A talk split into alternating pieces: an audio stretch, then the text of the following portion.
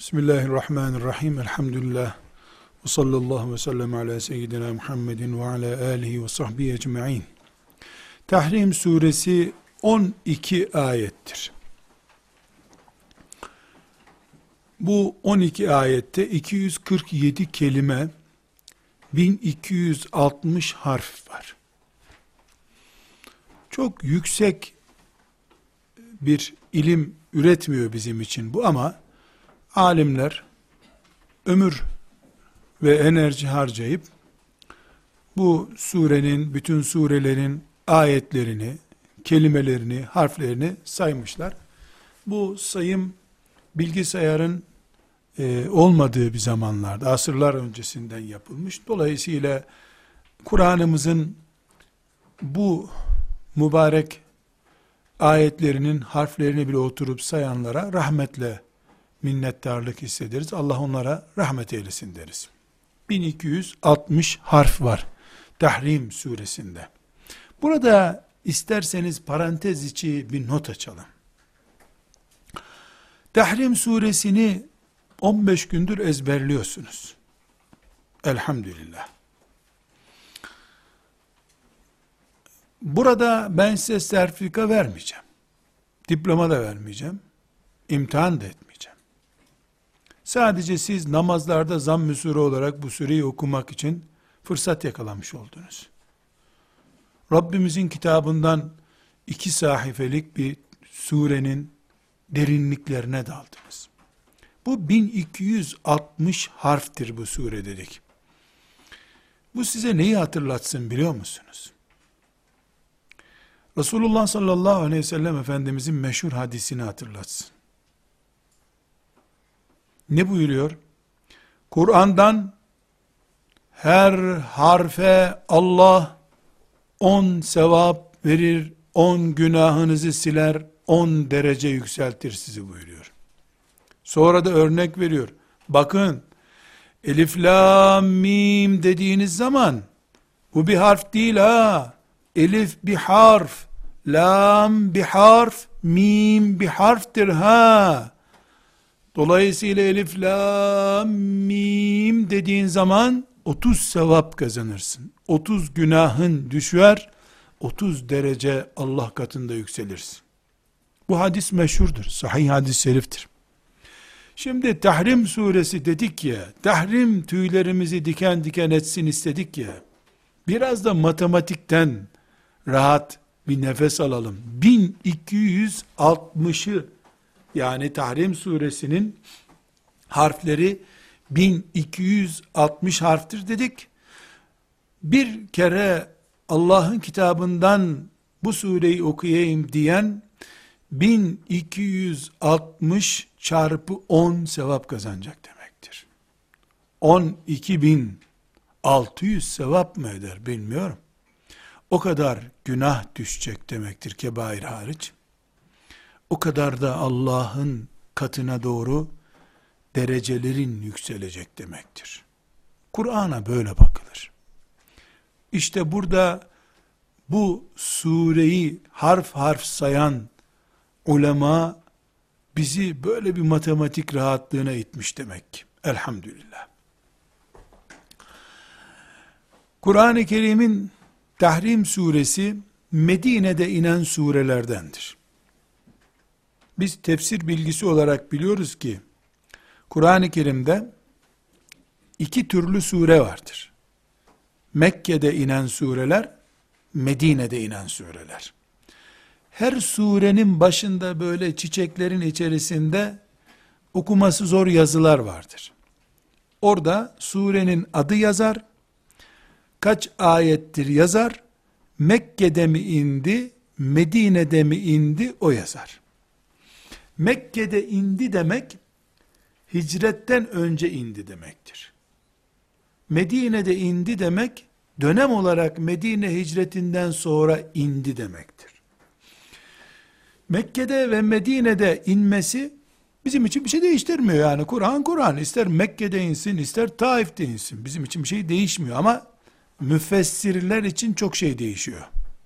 Çünkü Mekke'de inen surelerde ve Medine'de inen surelerde tefsir pratiği açısından çok farklılık vardır. Mesela Mekke'de inen surelerde hep peygamber kıssaları vardır. Medine'de inen surelerde ise daha çok Allahu Teala'nın şeriatının incelikleri vardır. Aile konusu, helaller, haramlar konusu, namaz, zekat, cihat hep Medine'de inen, Medine döneminde inen medeni dediğimiz surelerdedir. Mekke'de ise imanı güçlendirecek, yaratılış maksadını anlatacak, eski ümmetlerden dersler çıkaracak sureler vardır. Bazı surelerin bir bölümü Mekke'de inmiştir, bir bölümü de Medine'de inmiştir. Bilir Allah hikmetini biz bilmeyiz. Niye böyle diyecek halimiz yoktur. Bu tefsir ilmi açısından gerekli ama okuması vesairesi açısından bizi çok ilgilendiren bir bölüm değil. Çünkü Mekke'de inen sureler 5 puan, Medine'de inen sureler 7 puan diye bir ayrım yok. Kur'an var ve Kur'an'dan başka kitaplar var. Kur'an'ın 114 suresi sevap bakımından, hüküm bakımından veya iman bakımından yüzde yüz aynıdır. Hiçbir sure diğerinden daha düşük değerli değildir. Sevabı az değildir. Böyle iman ediyoruz. Elhamdülillah. Hatta çok enteresan, böyle zihninizin bir kenarında olsun. İsterseniz bunu yan not olarak yazın. Dipnot bile olmasın. Yan bir not olarak yazın. Allahu Teala'nın azametini, kudretini ve ona imanımızın ayrıntılarını anlatan herhangi bir ayet neyse Firavun'un mesela ene rabbukumul a'la yeryüzünde söylenmiş en çirkin söz. Ben sizin en büyük Rabbinizim dedi diyor Firavun. Bu söz yalan, yalan, yalan, yalan, yalan bir sözdür. Çirkin, çirkin, çirkin bir sözdür. Firavun kim oluyor da en büyük Rab olacak? Kim oluyor Firavun? Firavun şirkin, tuğyanın, zulmün en büyük ağası. Ama insanların Rabbi değil. Yani Musa aleyhisselamın Rabbimiz Allah'tır sözüne karşı ene rabbukumul ala dedi. Ben sizin en büyük Rabbinizim. İnanmayın bu Musa'ya dedi. Bundan çirkin bir söz olur mu? Mesela insanların Hristiyanların özellikle ve Yahudilerin çirkin sözleri var. Mesela Allah'ın oğlu sözleri. O kâletil yehudu Uzeyrun ibnullah ve kâletin nesara Mesih ibnullah Uzeyr Allah'ın oğludur diyor Yahudiler. Ve kâletil yehudu Uzeyrun ibnullah ya, Hristiyanlar da Mesih Allah'ın oğludur diyorlar. Çirkin bir söz. Subhanallah. Bu söze karşı sadece Subhanallah denir. Allah tenzih ederiz böyle şeylerden. Subhanallah ne demek? Allah'ı tenzih ederiz. Allah'a yakın değil bu sözler. Uzak demek. Böyle reddetmek demek. Subhanallah. Tesbih ederken bunu söylüyoruz. Bu ne çirkin sözdür diyor Kur'an-ı Kerim. Elhamdülillahi Rabbil Alemin Kur'an'ın Besmele'den sonraki ilk ayet. Elhamdülillahi Rabbil Alemin. Yerleri gökleri dolduracak kadar muhteşem bir ayet. Şimdi bir şeye dikkat ediniz. Elhamdülillahi Rabbil Alemin kainatı dolduran bir söz. Kul huvallahu ahad yerlere göklere sığmayacak kadar büyük bir söz. Bu da Kur'an ayeti. Uzeyr Allah'ın oğludur diyen çirkin sözde Kur'an ayetidir. Ene rabbukumul a'la diyor. Müşrikler gelip Efendimiz sallallahu aleyhi ve selleme edepsizce şeyler söylüyorlar. Yeri göğü sarsacak, kafalarına güneşi düşürecek kadar ağır söz söylüyorlar. Kur'an onu da söylüyor. Ama biz bunları Firavun'un sözü gibi okumuyoruz. Biz bunları Yahudilerin, Hristiyanların sözünü iki nokta üst üste tekrar etmiyoruz. Rabbimiz naklettiği için biz ayet olarak onları okuyoruz. Bir mümin olarak kul huvallahu ehad Allahu samed lem yelid ve lem yulad ve lem yekun lehu kufuven ehad dediğim zaman kaç harf varsa çarpı 10 kadar sevap kazandım. Çarpı 10 kadar günahım düştü. Çarpı 10 kadar Allah katında derecem yükseldi. Ene rabbukumul a'la diye Kur'an'dan okurken karşıma bu ayet çıktığında okuduğumda da kaç harfse bu aslında Firavun'un sözü olduğu halde kaç harfse bu o kadar çarpı 10 imanımdan dolayı Rabbimin kitabını imanım, ihlasımla okuduğum için çarpı 10 harf kadar kaç harfse 10 kadar sevabım o kadar günahım düştü o kadar derecem. Neden? Bu çok önemli. Neden? Tıpkı tahrim kelimesi gibi bu neden çok önemli. Çünkü kul huvallahu ehad dediği zaman benim Rabbim tektir. Allahu samet benim Rabbim kimseye muhtaç değildir diye. Volkan gibi bir mesaj müminin ağzından nasıl çıkıyor? İmanı güm güm ediyorsa kalbinde. Allahu samet dediği zaman mümin. Rabbim kimseye muhtaç değil. Herkes ona muhtaç dediği zaman kalbi neredeyse göğsünden fırlayıp dışarı çıkacak gibi nasıl oluyorsa mümin nasıl bir heyecan yakalıyorsa Firavun'un ene rabbukumul ala en büyük Rabbiniz benim değişinden de müminin kalbi yerinden fırlar bu ne çılgın söz diye.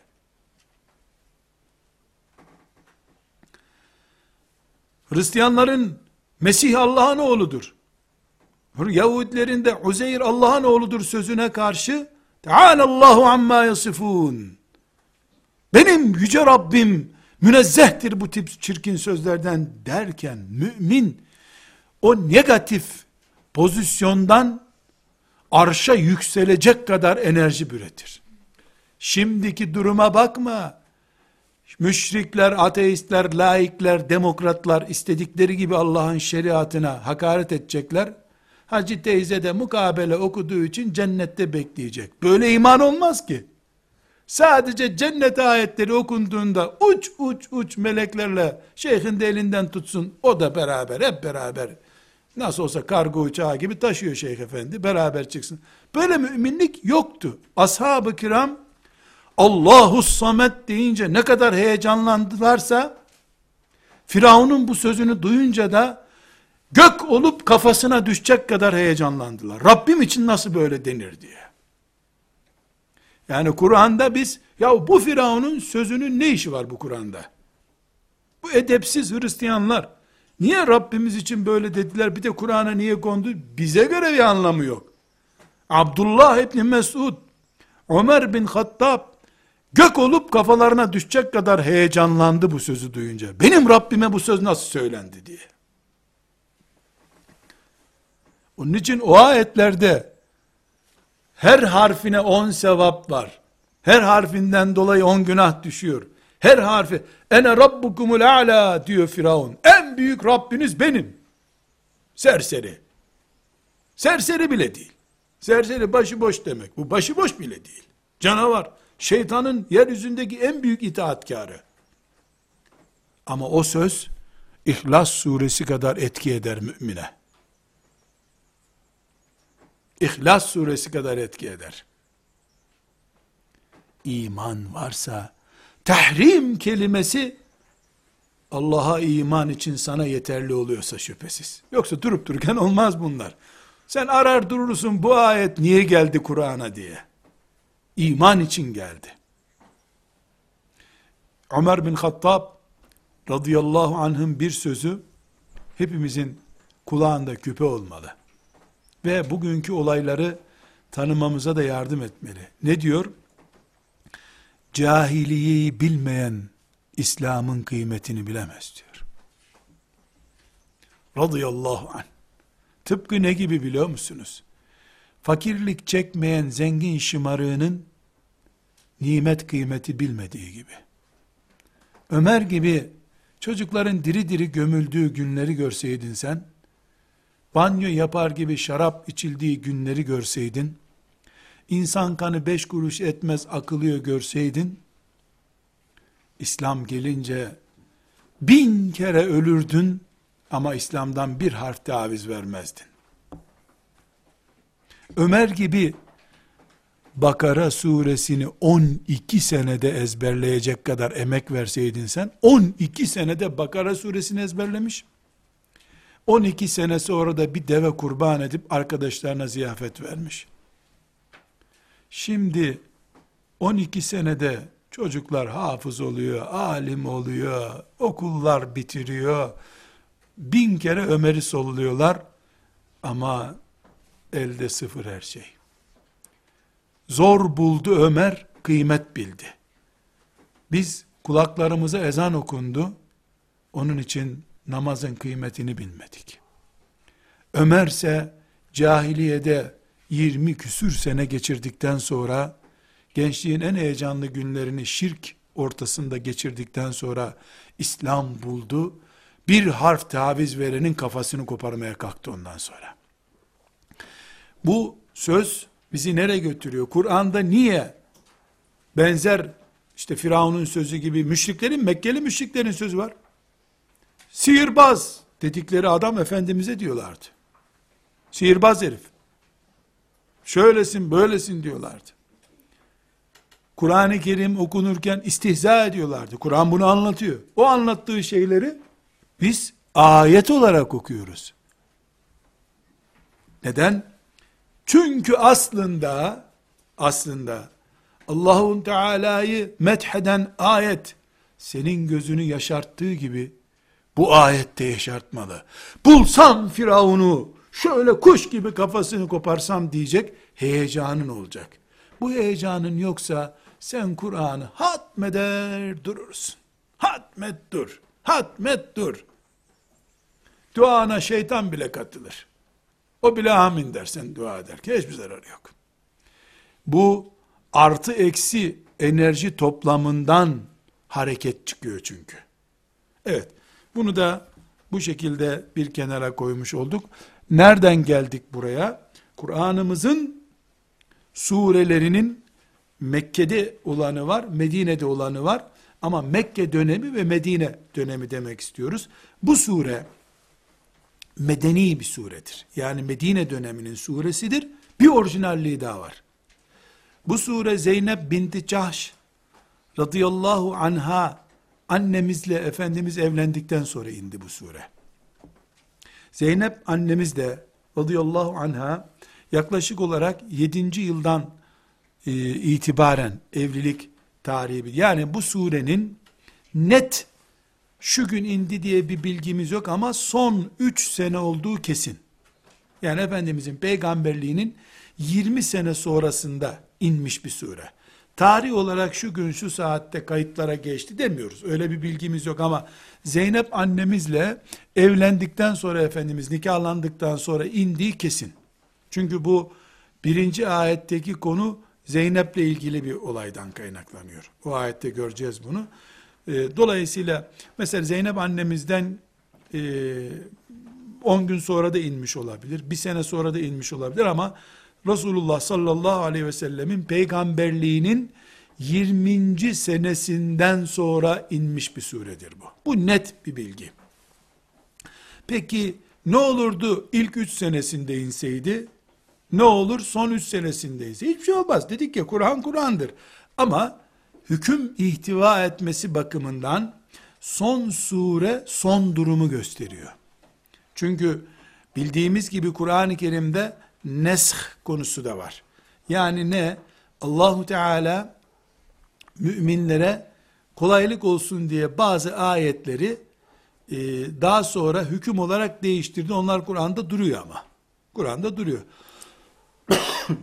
Bu ayetler son ayetler olduğu için Tahrim suresi son senelerde inmiş surelerden olduğu için böyle bir e, ayrıntıya ihtiyaç yok. Bu son durumu gösteriyor. Ya eyyühen nebiyyü lime tuharrimu ma ahallallahu lek sözü bu sure son durumu gösteriyor. Burada bir önemli husus daha var. İnşallah 12. ayeti okuduğumuzda göreceğiz ki Asiye ve Meryem annemiz bizim analarımız onlarda. Niye ana diyorum ama? Niye ana diyorum? Çünkü sıhhat derecesi çok yüksek olmasa da hadisi şeriflerde Efendimiz sallallahu aleyhi ve sellem e, cennette hem Asiye ile hem de e, Meryem'le karı koca olacak. Bu ayette sana dul da bakire de vereceğiz ey peygamber şeklinde anlaşılacak bölüm var. Yani seni Ayşe ile Hafsa üzüyorlar. Biz eğer sen onları boşarsan yani boşayabilirsin Hafsa ile Ayşe'yi boşarsan merak etme sana duluyla, bekarıyla şöyle şöyle kadınlar vereceğiz diyor. O şöyle şöyle dediği kadınlar Asiye ile Meryem'e uyuyor. Çünkü Asiye dul bir kadın, Meryem koca görmemiş bir kadın. Meryem bekar. Koca görmeden İsa'yı doğurdu. Asiye ise Firavun'un karısı olarak yıllarca yaşadı. Dul bir kadın olacak cennette. Sana vereceğiz. Bir başka hadis-i şerifler de var bu konuda. Allah cennette onları benim eşim yapacak. Bu peygamberimizin onlara muhtaç olduğundan değil. Bütün cennet onun olduktan sonra ne etsin Asiye'yi? Ama Asiye ve Meryem kainatın en değerli insanına eş olmayı hak edecek. Yıllarca Firavun'la aynı yatak odasını paylaştıktan sonra belki 50 sene Firavun'un yatak odasında yattıktan sonra o iman, asiyelik imanı, şu peşinde koştuğumuz şey, onu Resulullah'ın zevcesi yapacak. Sallallahu aleyhi ve sellem. Bu 50 sene mi, 5 sene mi oldu dünyada, kaç sene Firavun'un karısı oldu onu bilmiyoruz. Ama cennette ebedi olarak Resulullah'ın olacak. Sallallahu aleyhi ve sellem. Bunu o ayet geldiğinde tekrar ele alacağız inşallah. Burada tefsirlere müracaat ettiğimizde, tefsirlerden bu ayetleri okuduğumuzda veya Kur'an-ı Kerim'in ayetlerinin pek çoğunda sebebi nüzul diye bir şey vardır. Bunu bir kavram olarak burada taze elimizdeyken öğrenelim. Sebebi nüzul. Dedik ki Kur'an'ımız 23 senede indi. 23 tane yıl. Bir gün mesela bir sure indi. 10 gün hiçbir şey inmedi. Öbür gün bir ayet indi. Öbür gün 5 ayet indi. Ne zaman ne kadar ne indi bilmiyoruz. Ama 23 yıla yayıldı Kur'an-ı Kerim'in inmesi. Bu inme bazen Resulullah sallallahu aleyhi ve sellem uyurken ona ayetler indirildi. Kalktı dedi ki bana şöyle şöyle ayetler indi dedi. Çağırdı vahiy katiplerini yazdırdı. Bazen soru soruldu Efendimiz'e. Bilmiyorum dedi. Sonra o soruya cevap olacak ayet indi. Bazen iki sahabi tartıştılar. O tartışma üzerine mesela en meşhuru bunun hangisidir? Bedir'den sonra ashab-ı kiramın aralarındaki kavgadır. Sözlü kavga. يَسْأَلُونَكَ عَنِ الْاَنْفَالِ قُلِ الْاَنْفَالُ لِلّٰهِ وَالرَّسُولِ فَاتَّقُوا اللّٰهِ وَأَصْلِحُوا ذَاتَ بَيْنِكُمْ وَاطِعُوا اللّٰهَ وَرَسُولَهِ اِنْ كُنْتُمْ مُؤْمِنِينَ Ayet oradaki tartışma üzerine indi. Bazen birisi geldi başka birini şikayet etti. Onun üzerine indi. filan yerde bir olay oldu, onun üzerine indi. Şimdi biz mesela Mücadele suresi var. Bundan önceki bu yüzün başındaki sure. Kad Allahu kavlelleti tujadiluke fi zevciha ve teşteki ilallah. Vallahu yesma'u tahavvurakuma. Bu surenin başındaki ayetler kadın gelmiş Efendimiz'e kocasını şikayet ediyor. Efendimiz de ne diyeceğini bilmiyor.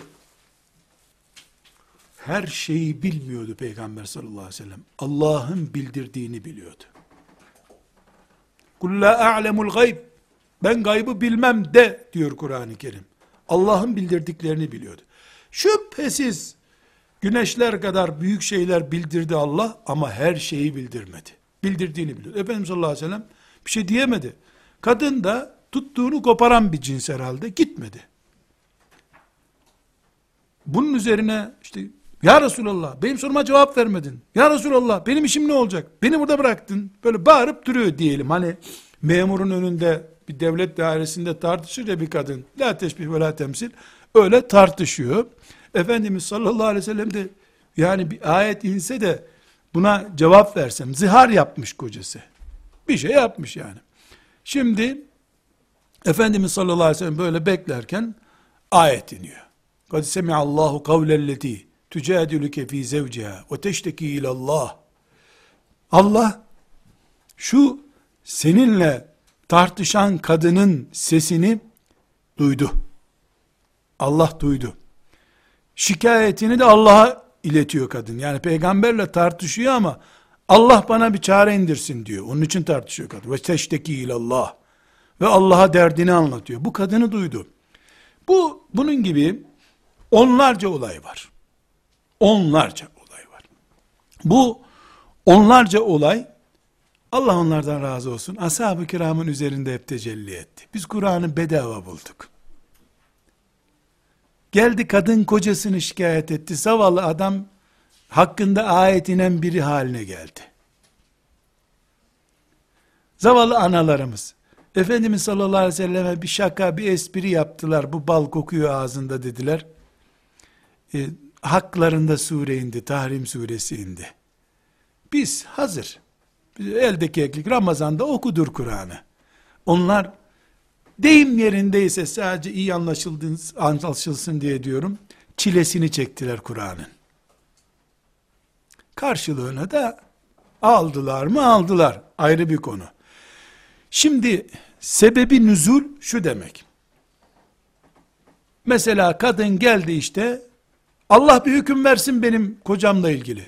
Ya git be kadın ayet yok henüz. Allah bir hüküm versin. Niye ben burada bekliyorum diye bağırıyor Mescid-i Nebi'de. Kad semi'allahu kavlelleti tücadiluke fi zevciha ve teşteki ilallah.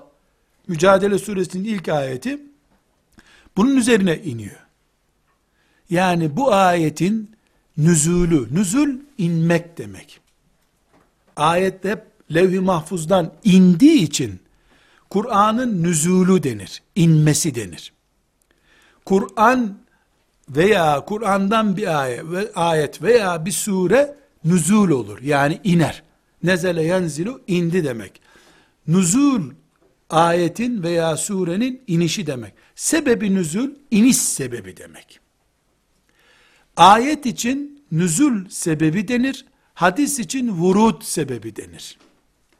Ayetin nüzulü olur, hadisin vurudu olur. Çünkü hadis Peygamber Efendimizin ağzından çıkıyor, gökten inmiyor. Kur'an gökten indiği için ona nüzul deniyor.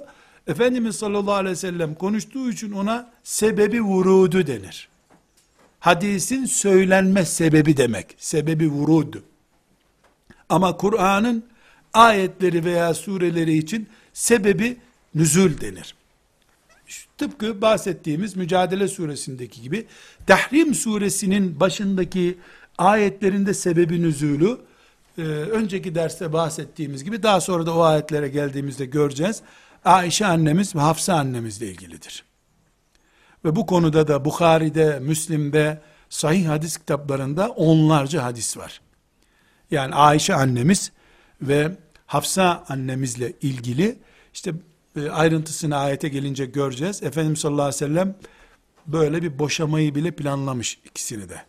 Sonra işte babalarının hatırından babaları üzülür gibi her neyse yani boşamadı ama ayetten anlaşıldığı ifadesiyle boşamak istiyorsan ey peygamber biz sana daha iyilerini veririz.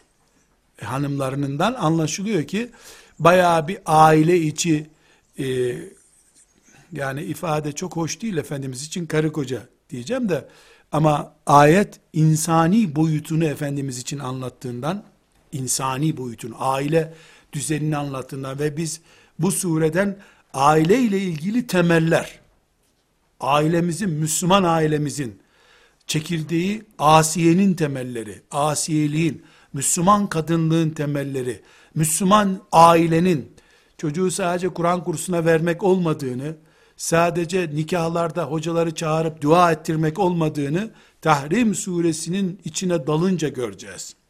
Asiye ile yarışanlar, takvada Meryem'le yarışanlar ancak Allahu Teala'nın e, kıblegah diye bize tarif ettiği yuvayı kurarlar.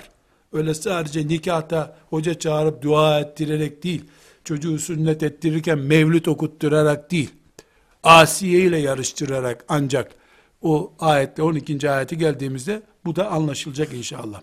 Demek ki hemen hemen hemen hemen ama tamamı değil her surenin bir iniş sebebi var veya her ayetin denmese bile pek çok ayetin iniş sebebi var. Yalnız burada önemli bir nokta var. Bunu muhakkak altı çizili olarak kaydedin. Bir ayet veya bir sure bir sebeple indi. İşte kadın geldi kocasını şikayet ediyor. Bir çare bul bana ya Resulallah diyor. Allah da ona bir cevap verdi. Yani ayet indi. Medine'de bir Müslüman kadının derdine Allah çare indirdi. Bu herhangi bir şekilde o insana mahsus demek değildir. Evet o kadın sebebiyle inmiştir ama Kur'an ümmeti Muhammed'in Kur'an'ıdır. Bunun için usulü fıkıhta kural olarak denir ki yani usulü fıkıh Kur'an'dan hüküm çıkarma ilmi. Denir ki sebebin hususi olması hükmün umumi olmasını engellemez. Filanca sahabiyle ilgilidir. Ama mümin olan herkes o ayetten o hükmü istifade eder. Sadece Efendimiz sallallahu aleyhi ve sellemin şahsına münhasır hükümler ayrı tabi. Bu peygamberlikle ilgili hükümler onlar. Onlar peygambere mahsus hükümler. Ama Peygamber aleyhisselamın şahsında veya ashab-ı kiramdan birisiyle ilgili olarak bir hüküm verdiyse Allah, bir ayet indiyse, o Medine ile ilgili değildir. Medine'de inmiştir, bütün yeryüzü içindir. Filan sahabi ile ilgili değildir. Filan sahabi sebebiyle inmiştir, her müminle ilgilidir. Bu ayrıntıya niye girdik? Hem fıkıh açısından gerekli bize, hem de bir başka açıdan gerekli. Şeytanın ilk taktiği Müslümana iman ettirmememektir. Etme iman der. Bakar ki imanı engelleyemiyor. Haram işle, okuma Kur'an, amel etme Kur'an'la der. Bunu da başaramazsa riyaya bulaştırır, kul hakkına bulaştırır. Dolayısıyla Müslümanlığını açığa çıkarır. Ortada kalır Müslümanlık. Ayazda kalır. Bunun için şeytanın taktiklerine dikkat etmek gerekir. Bu taktiklerden birisi de ashab-ı kiramın bu nüzül sebebi dediğimiz olaylara kafayı taktırmasıdır. Mesela bu Tahrim suresinde Ayşe anamız ve Hafsa annemiz ile ilgili ayet iniyor. Biz bunu okuyoruz. Sebebin nüzulünü de okuyoruz. Ayşe anamız, Ayşe Hafsa annemizle beraber Efendimiz sallallahu aleyhi ve sellem ağzın çok kokuyor ya Resulallah ne yedin sen demişler. Komplo kurmuşlar. Bizim deyimimizde. Biz bu ayeti birinci ve ikinci, üçüncü ayeti okuyup eve gittiğimizde şimdi ders dinledik, eve gittik. Selamun aleyküm ve aleykümüsselam kapıyı açtık. Nasılsınız, ne var ne yok? Nerede? Tefsir dersindeydim. Ne öğrendiniz? Ya Ayşe annemiz Ebu Bekir'in kızı. Peygamberin hanımı. Ya bu kadar mübarek kadın bu da mı yaparmış la havle ve la kuvvete illa billah. Hiçbir şey öğrenmemişsin sen. Sen al çantanı tefsir dersine bir daha git. Peki ne öğrenecekmişim? Selamun aleyküm ve aleyküm selam. Neredeydin? Tefsir dersindeydim. Ne? Hangi tefsir? Tahrim suresini okuduk. E ne anladınız? Anladım ki şeytan bir aileyi peygamber ocağı olsa bile bırakmıyor demek ki. Bunu anladım. Gel eşim sana bir sarılayım aman şeytan aramıza girmesin. Ha sen tefsir okumuşsun. Sen ders dinlemişsin. Öbüründe şeytan ne yapıyor? Ya Ayşe nasıl yaptı böyle ya? Mesela daha derin, mütefekkir bir Müslüman tefsir okumuş Tahrim suresinde. Ya Hafsa babası Ömer'den korkmadı mı hiç acaba? Keserdi kafasını filan. Ne derin düşünüyor maşallah. Ne yapıyor şeytan? Sana ait bölümü sana ait olmayan bölümle örtüyor. Başka ta 1400 sene önceki Medine'nin bir ayrıntısını senin evindeki dağ gibi bir sorunu görmemen için meşgul ettiriyor sana. Kur'an Ayşe'nin hikayelerinden dolayı lazım değil bize. Radıyallahu anha. Ben cennete gireyim diye Kur'an lazım bana. Zavallı Ayşe ve zavallı Hafsa radıyallahu anhuma bu işe nasıl kurban oldu, nasıl gözyaşı akıtmışlardı sonra bu hatayı niye yaptık diye. O yaptıkları şeylerden dolayı Efendimiz kendine söz verdiği için 29 gün mescitte kaldı evine giremedi. 29 gün. Ömer geldi Efendimiz'i mescitte buldu. Ağlar mı, çıldırır mı, ne yapar Ömer? 29 gün küstürdüler Resulullah'ı da evine sokmadılar. Sonra ne oldu biliyor musunuz? 29 gün üzerine eve geldi Efendimiz. Ayşe annemiz hiçbir şey olmamış gibi. Hani bir ay gelmeyecektin daha 29 gün oldu dedi. Buyurdu ki Efendimiz bu ay 29 gün çektiğini unuttun herhalde dedi. Ne buyur dedi o zaman. Resulullah'ın yuvası.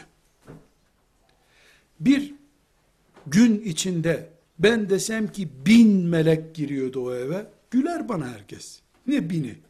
Cebrail geldiğinde bir ayet için kim bilir kaç milyar melek peşinden geliyordu. Yeryüzündeki karınca sayısının bin katı kadar melek geliyordu o eve desem, belki gene azdır. Yahu, nikahı göklerde kıyılmış bir kadın bu ya. Bebekken, süt emerken Allah nikahını kıymış peygamberine böyle bir kadın. Babası mağara dostu, ilk mümin. Ama kulluk kelepur bir hayat demek değildir. Ayşe, Ayşeliğinin bedelini milim milim ödeyerek Ayşe oldu. Evet göklerde nikah kıyıldı ama göklerden boşama tehdidi gelen ayet değildi onun için. Hacı çocuğu olmak, hoca çocuğu olmak, filan teşkilatta tefsir dersine gitmek, şimdi, şimdi cennetlik işler oldu. O tefsir, tesettürü de var. Maşallah. Siyah başörtü takıyor. Tamam da Meryem de daha ne arıyorsun? Al Meryem abla diye al götür cennete. Şimdi bu kadar kolay oldu.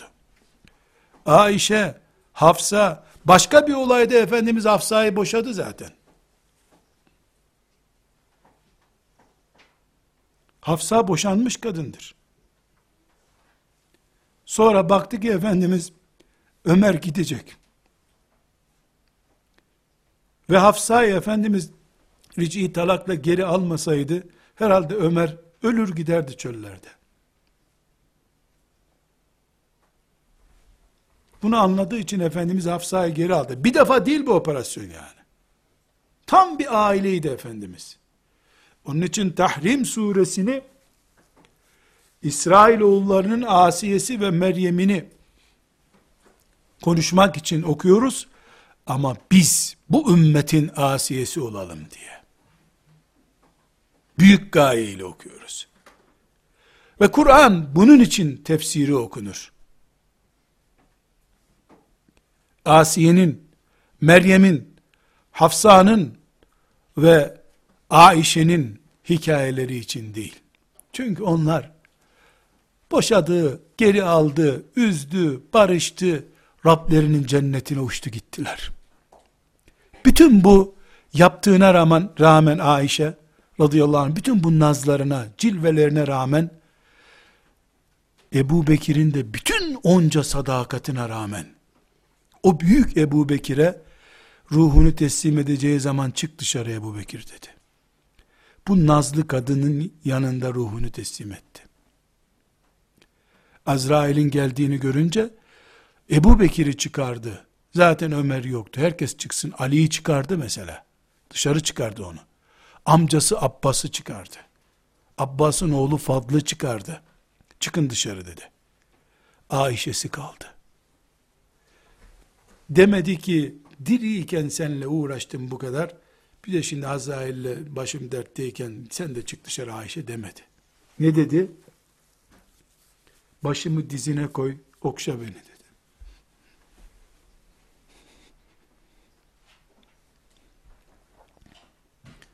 Bunun için Siret-i Nebi okunur.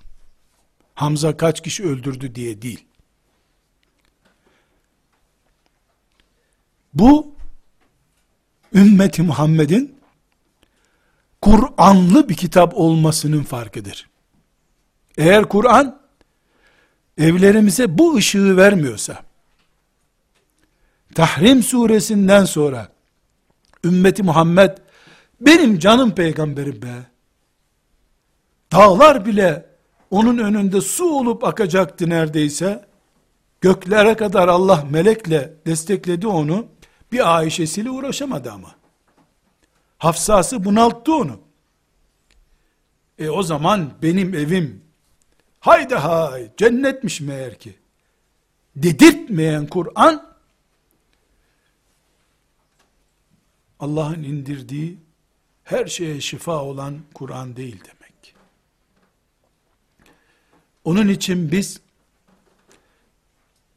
15 gündür Tahrim suresinin haremine girmeye çalışıyoruz. Henüz de erken. Neden erken? Dur bakalım. Rabbimizin ayetlerini okurken nabzımızın atışını zapt edemeyecek kadar heyecanlanacak mıyız? Yoksa Ayşe mi başlattı bu macerayı, Hafsa mı başlattı diyeceğiz. O güne mi takılıp kalacağız? O olayı bugünün evlerine mi getireceğiz? Bu Tahrim suresi 1400 senedir okunuyor. 1400 senedir Allah asiyeliğe çağırıyor. Sureyi, surenin birinci ve ikinci ayeti peygamberi üzen Hafsa ve Ayşe'yi kınıyor. Surenin 12. ayeti, 11-12. ayeti de iki karısı Efendimiz sallallahu aleyhi ve sellemin iki hanımı Hafsa ve Ayşe Efendimiz'i üzdüler. Son iki ayette iki kadın veriyor örnek olarak. Kim o iki kadın? Asiye ve Meryem. Ne dedi Allah? Çok açık ne anladı Ayşe bundan? Kadın dediğin Asiye olur. Allahu Teala iki hanımı aleyhissalatü vesselam Efendimiz'i üzünce onları affettiğini zaten surenin içinde görüyoruz. Çünkü tövbe ettiler. Tövbelerini Allah kabul etti. Ama kıyamete kadar da ümmeti Muhammed'in unutmayacağı bir benzetme yaptı. Siz peygamberin evindesiniz. Böyle yaptınız. Allah ise iki örnek veriyor size.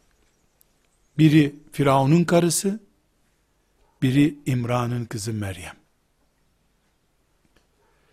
Kadın böyle olur.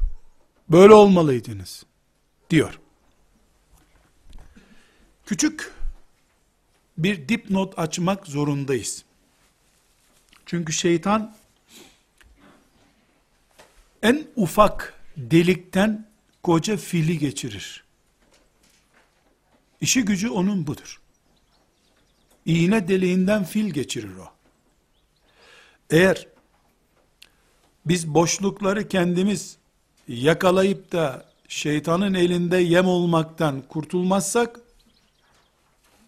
fitneyi geçirir ve Allah muhafaza buyursun imanımızla oynar. Aişe anamız, Hafsa anamız, şu yeryüzünde bütün secde eden mümine kadınlar toplansalar, bir Aişe, bir Hafsa edemezler. İki şeyden dolayı. Bir, bu iki kadın sahabi. Allah onlardan razı olsun. Sahabilik kapısı kapandı. Kıyamete kadar hiç kimse bir daha sahabi olmayacak. Dolayısıyla bu iki kadınla yarışacağın bir yolun yok senin. Bin kere dirilsen, ölüp ölüp dirilsen, bitti sahabilik yok. İki, Ayşe de, Hafsa da, Resulullah sallallahu aleyhi ve sellemin hanımı ve ezvacuhu ummahatüküm. Peygamberin hanımları müminlerin anaları. Bu iki şeyden dolayı kimse bir daha ümmeti Muhammed'in anası olmayacak. Bir delikanlı Ayşe annemizden utanacağı bir soru sormaya gelmiş. Biraz utanıyor. Belki işte bizim deyimimizle müstehcen gibi bir soru. Ayşe annemiz bunu anlamış. Demiş ki oğlum sen annenle konuşurken rahat konuşamıyor musun? Konuşuyorum demiş. Ben senin anan değil miyim? Sor bana yavrum demiş. Bütün milyarlarca müminin annesidir Ayşe. Hafsa radıyallahu anh'a. İki şey dedik. Sahabi, rakip yok. Bitti. İki, müminlerin anası. Bu iki kadın veya diğer hanımları, öyle ettiler, böyle ettiler, üzdüler, ezdiler, geçtiler. Hiçbir şey değişmedi onlar için. Müminlerin anası hala, sahabi hala. Ben cahil halimle anlıyorum ki, o anacık,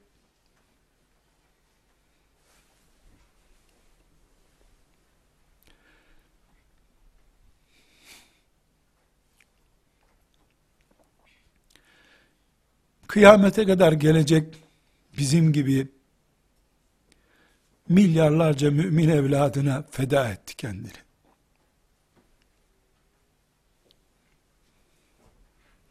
Evet, peygamberi üzdü. Ama o üzme olayından bizim gibi çocuklarının düzgün evi nasıl olacağını, karı kocalık nasıl yapacaklarını Allah onların üzerinden bize gösterdi.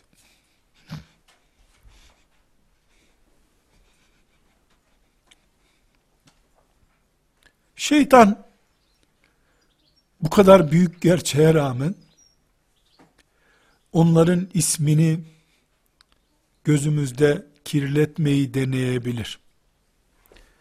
Ayşe böyle böyle yapmış diyebilir. Buna çok dikkat etmek lazım. Ben cahil halimle anlıyorum ki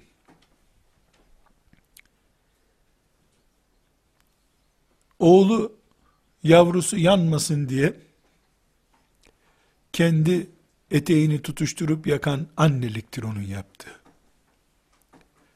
Bilerek kendi yaptı, Allah kaderine yazdı, yapıldı ayrı bir konu.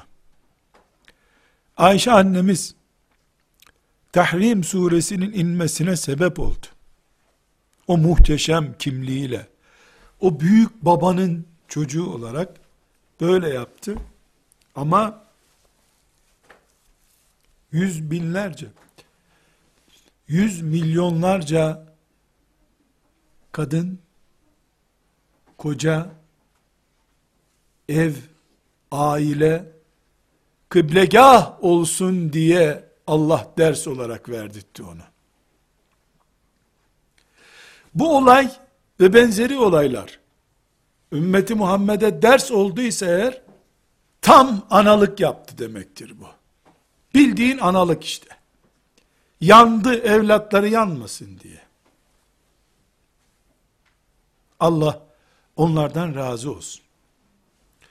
Bu hakikati aman ha unutmayalım. Çünkü tekrar ediyorum. Şeytan tecrübeli bir melundur.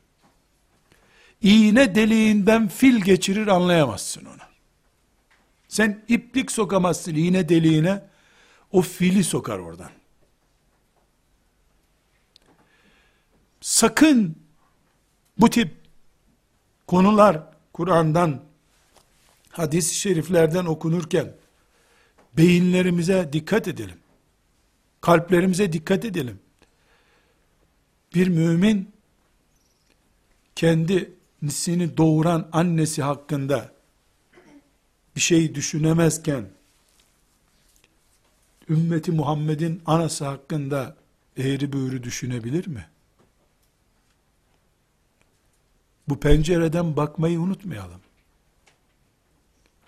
Bu olayları hadis-i şeriflerde okudukça, Kur'an-ı Kerim'den takip ettikçe, hep bu buruk sevgi içimde canlanmıştır.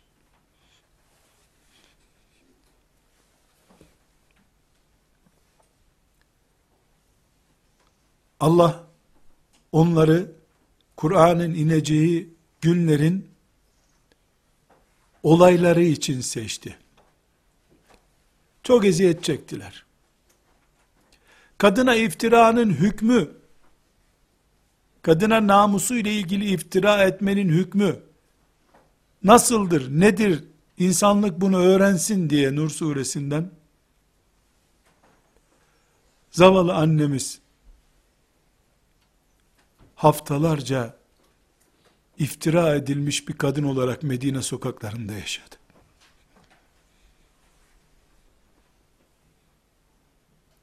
Çile çekti. Kocası Resulullah da çile çekti.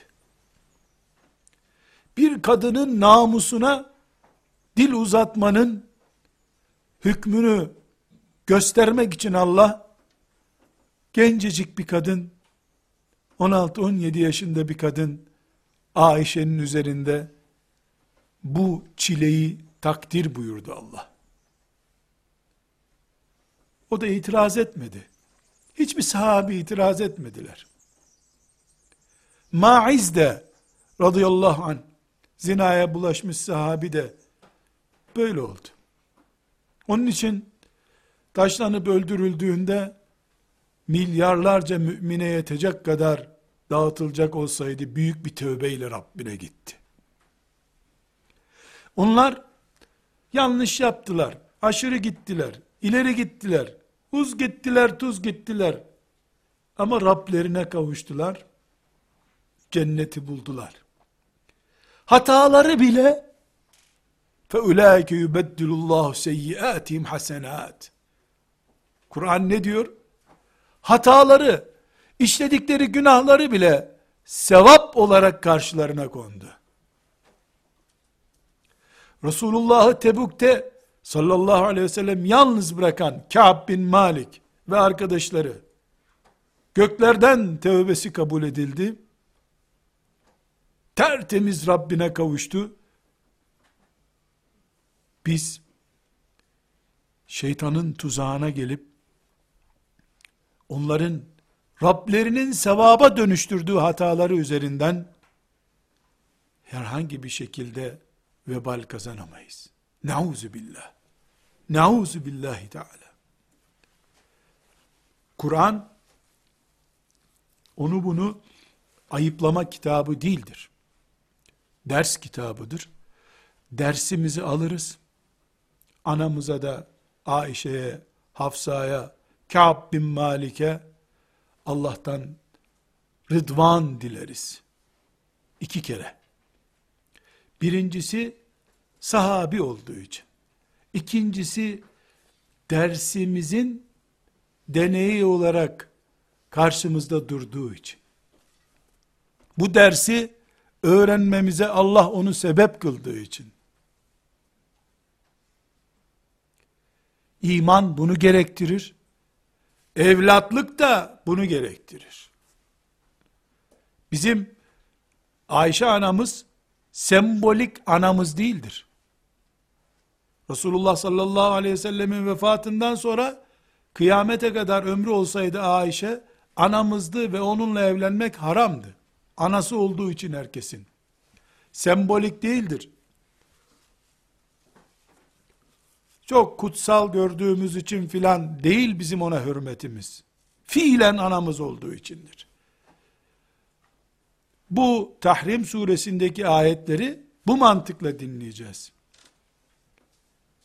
Bir boşama, tehdidi, daha iyisini Allah verecek sana, sen merak etme ey peygamber diye ayeti okuruz.